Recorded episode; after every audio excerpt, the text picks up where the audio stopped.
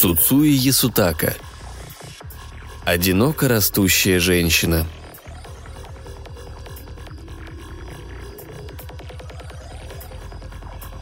Деревья из семян недовольства прорастали по всему городу.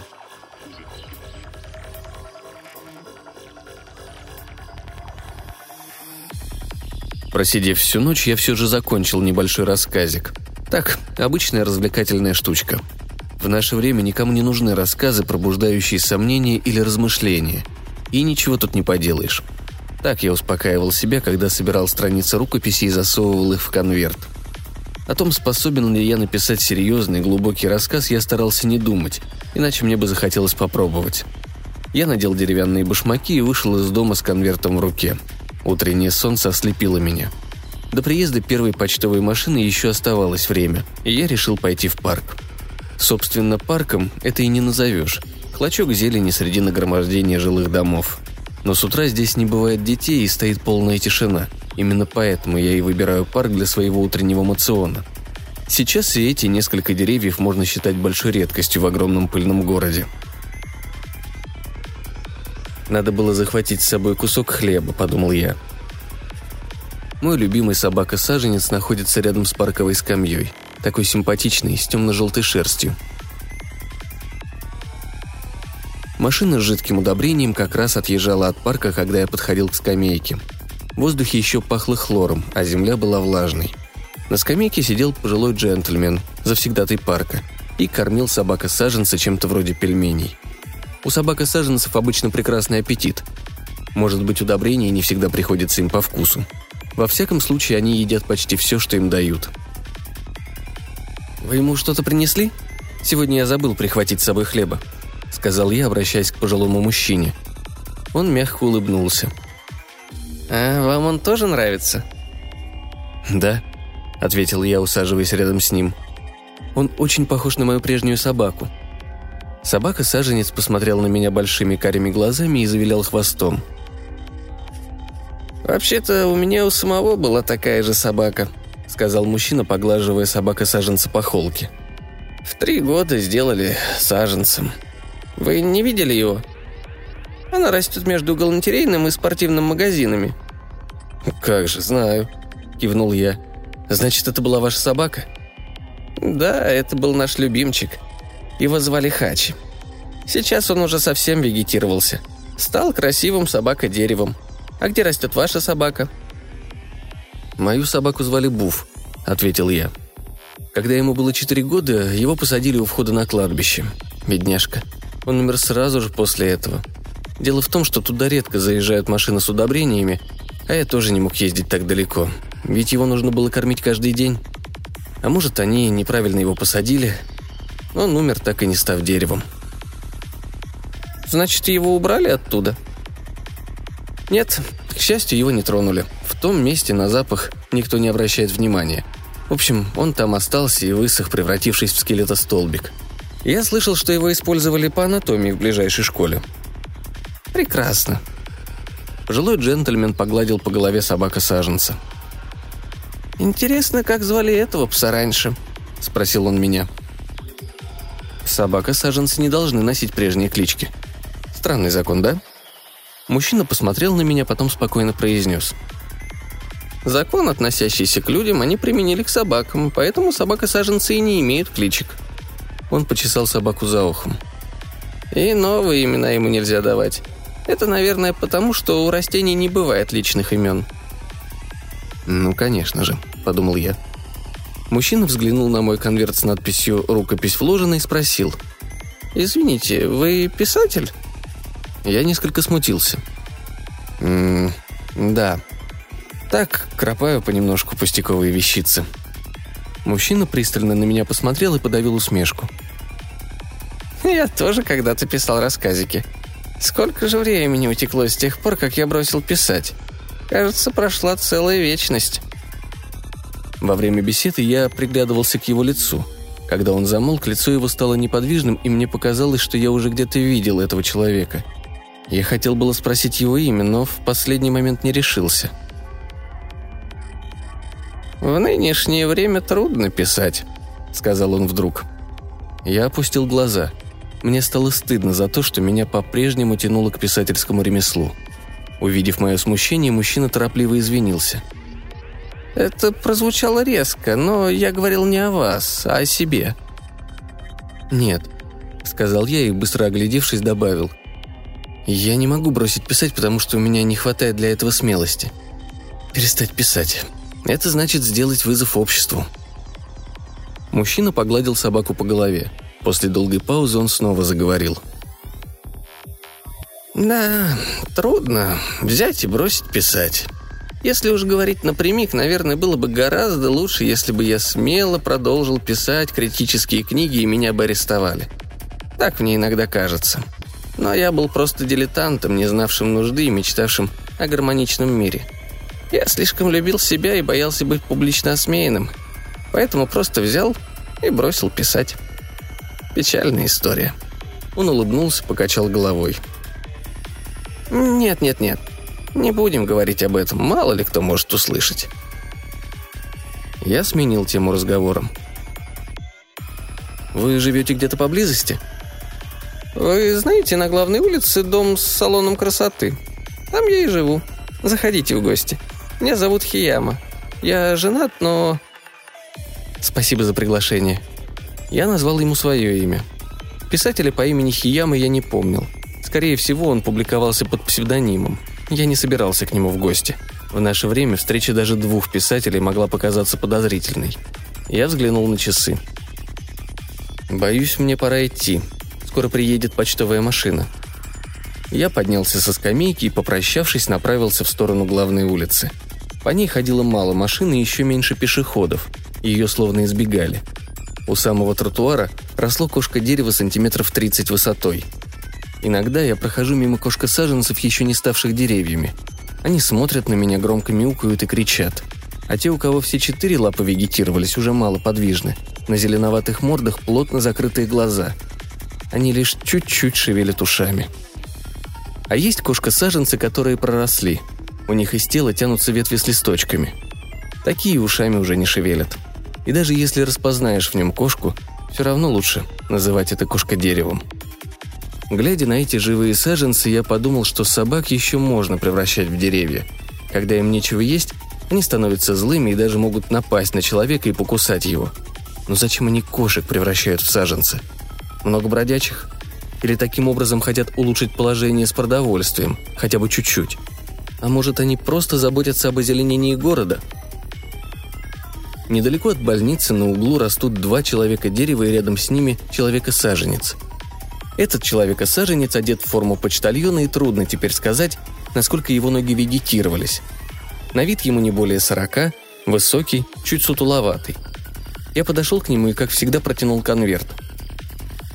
«Заказной почты, пожалуйста». Человека-саженец молча кивнул, взял конверт и достал из кармана марки. Я заплатил и, посмотрев, нет ли кого поблизости, попробовал заговорить с ним – я приносил ему конверты с рукописями каждые три дня, но ни разу не пытался поговорить.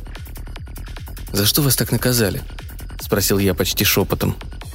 Он бросил на меня удивленный взгляд, оглядел перекресток и сухо бросил.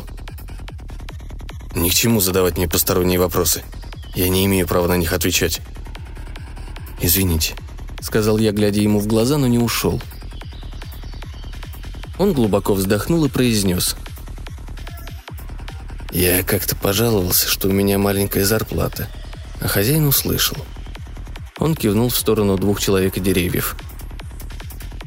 Эти были здесь по той же причине. Вы их знаете? Я показал на одно из деревьев. Этого помню. Я ему много раз отдавал письма. А второго не знаю. Он уже здесь стоял, когда я въехал в новую квартиру. Он был моим другом, Наверное, служил начальником отделения, да? Совершенно верно.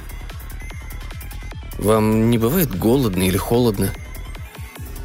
Ощущения эти со временем как-то слабеют, ответил он. Его лицо ничего не выражало. Я заметил, что все, кого превращают в саженцы, быстро теряют способность выражать какие-либо чувства. Мне кажется, я уже становлюсь растением. Не только из-за своего состояния, но и из-за того, как я стал ко всему относиться. Сначала я расстраивался и грустил, а сейчас ко всему равнодушен. Вначале меня мучил голод, но процесс вегетации идет гораздо быстрее, если ты не ешь. Он смотрел на меня потухшим взором. По-видимому, ему хотелось побыстрее стать деревом. Ходят слухи, что людям с радикальными взглядами, прежде чем высадить, делают лоботомию, операцию на мозге. Но мне ничего такого не делали, хотя все равно через месяц я уже ни на кого не злился. Он посмотрел на мои часы. «Вам лучше идти. Сейчас приедет грузовик за почтой». «Да, мне пора», — согласился я, но не уходил, а все тянул время. «Никого из ваших близких не сделали саженцем?» — спросил он. Задетый за самое больное, я посмотрел ему в глаза и медленно кивнул. «Сделали. Мою жену». «Хм... Жену...» Он взглянул на меня с некоторым интересом. Я подозревал нечто подобное, иначе вы бы со мной не заговорили. И что же ваша жена совершила? Это случилось на тайной встрече домохозяек. Жена пожаловалась на высокие цены. Это еще полбеды. Но она начала критиковать правительство. Я стал более или менее известным писателем, ну, и жена, видимо, решила, что ей дозволено больше других. Кто-то из женщин донес на нее – ее высадили у дороги, ведущей от вокзала к дому заседаний, неподалеку от хозяйственного магазина. Это довольно спокойная улица. Может быть, там ей будет неплохо? А вы навещаете ее? Лучше уж ходить к ней пореже. И для вас, и для нее. Так вы быстрее все забудете. «Знаю», — ответил я и опустил голову. «А к вашей жене никто не приставал?» «Нет-нет», Пока ничего не случилось, она просто стоит. Но я... «Эй!» — сказал человека-саженец, служащий почтовым ящиком. «Кажется, это почтовый грузовик. Вам лучше уйти». «Да, вы правы». Сделав несколько шагов, я обернулся и спросил. «Может быть, вам что-то принести?» Он с трудом растянул губы в горькой усмешке и отрицательно покачал головой. Около него остановилась почтовая машина. Я пошел прочь. Моя очередная книга забавных рассказов должна была уже появиться в продаже. И я решил зайти в свой любимый книжный магазин, хотя меня уже больше не радовали подобные события. На улице, по которой я шел, было множество магазинов. У одного из них, кондитерского, почти перед самым входом стоял человека-саженец, который вот-вот должен был превратиться в дерево. Молодой мужчина рос тут уже год. Лицо его стало коричневым зеленоватым оттенком, веки плотно закрыты, тело слегка подалось вперед – Ноги, торс и руки, проступавшие сквозь обветшавшую от ветра и дождей одежду, уже вегетировались. Повсюду виднелись молодые побеги. Даже мышцы лица затвердели. Сердце его совсем одеревенело. Я подумал о том дне, когда моя жена достигнет такого же состояния, и сердце мое сжалось от боли. «Если я поверну за угол у этого кондитерского магазина и пойду прямо», — подумал я, — то окажусь у того места, где стоит моя жена. Тогда увижусь с ней. Наконец-то я смогу взглянуть на свою жену. Нет, нельзя этого делать. Мало ли кто может нас заметить. Все же попробую. Никто, пожалуй, не обратит на меня внимания, если я остановлюсь и переброшусь двумя-тремя словами с женой. Вопреки внутреннему голосу, взывавшему «Не ходи», я повернул за угол и быстро пошел по улице. Моя жена стояла у дороги рядом с магазинчиком хозяйственных товаров – Казалось, ноги лишь по щиколотку погружены в почву. Ничего не выражающие глаза смотрели прямо вперед. Лицо бледное, почти не изменилось. Хотя два дня тому назад щеки ее не казались такими впалыми. Двое фабричных рабочих проходили мимо. Один из них показал на мою жену и отпустил какую-то скобрезную шутку. Оба они загоготали. Я подошел к жене и почти крикнул ей на ухо. «Мичика!» Она посмотрела на меня. К лицу прилила кровь, щеки порозовели – она провела рукой по спутанным волосам. «Ты опять пришел? Не надо. Это ни к чему». «Я не могу не приходить». Из хозяйственного магазина вышла хозяйка. Не заметив меня, она с безразличным видом скрылась за деревьями. Я был благодарен. Ее невнимательность была кстати. «Как ты себя чувствуешь?» Ты привыкаешь?» Собрав все свое мужество, жена изобразила на лице улыбку и ответила. «Да, я уже привыкла». «Прошлой ночью был дождь. Тебе не было холодно?» «Не беспокойся», — ответила она, не отводя от меня взгляда. «Я почти ничего не чувствую». «Когда я думаю о тебе, то не могу спать». Я опустил голову.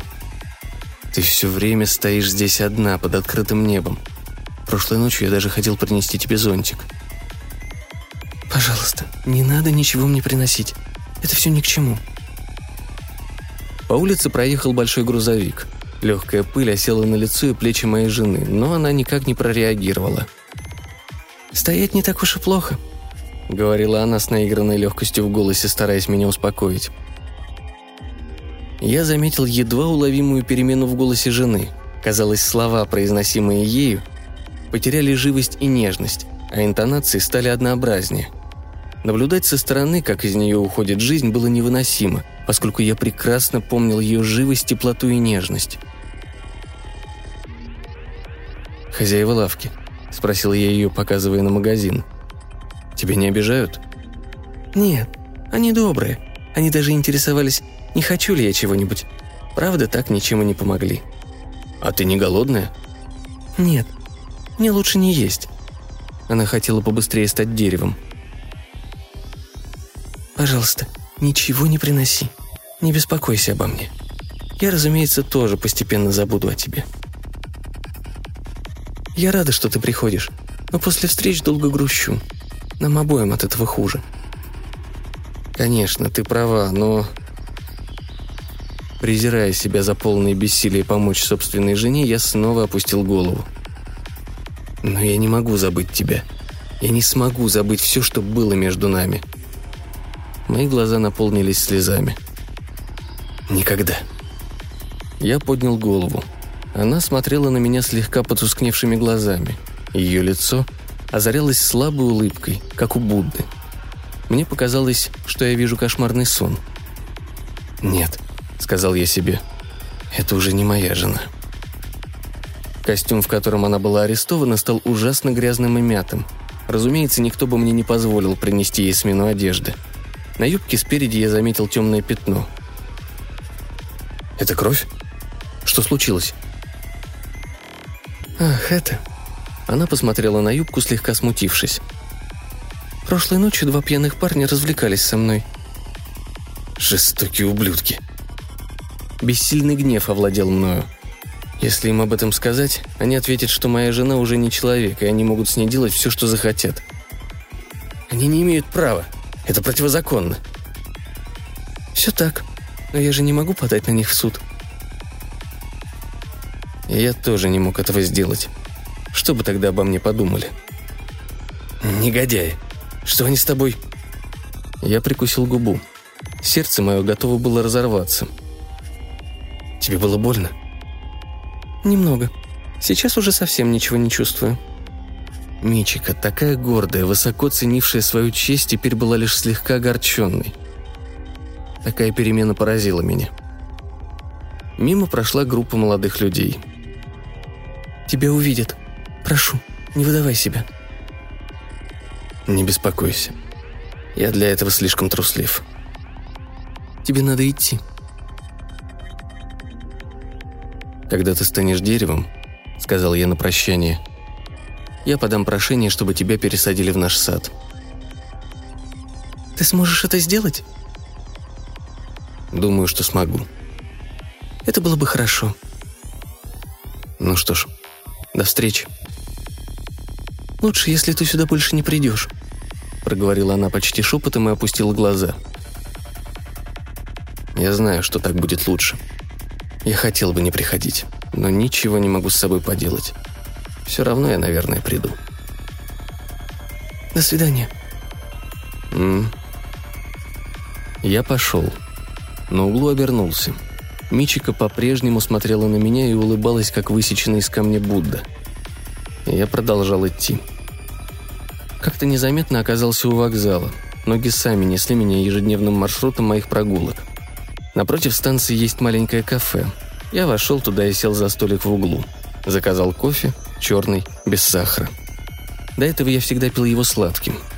Несмотря на горечь, я мазохистски пил кофе мелкими глотками. С этого дня буду пить кофе только без сахара, решил я для себя. За соседним столиком трое студентов говорили о каком-то преподавателе критикане. Его недавно сделали саженцем. Я слышал, его высадили прямо в сквере. Ему нравилась природа, поэтому его и высадили в таком месте. Похоже, ему сделали лоботомию. А студентов, которые препятствовали аресту, сами их арестовали и тоже превратят в саженцы. Так их же было много. Где же они всех высадят? Говорят, прямо напротив их университета, по обеим сторонам студенческой улицы. Им придется поменять название на улицу насилия или что-нибудь в этом роде. Эй, прекрати болтать. Не хватало, чтобы нас кто-то услышал. Все трое замолчали. Когда я вышел из кафе и направился домой, то понял, что начинаю чувствовать себя саженцем. Я шел и напевал про себя слова популярной песенки. «Я прирожденный саженец. Ты тоже прирожденный саженец. Какого черта мы с тобой на этом свете? Две сухие былинки, которые уже не расцветут».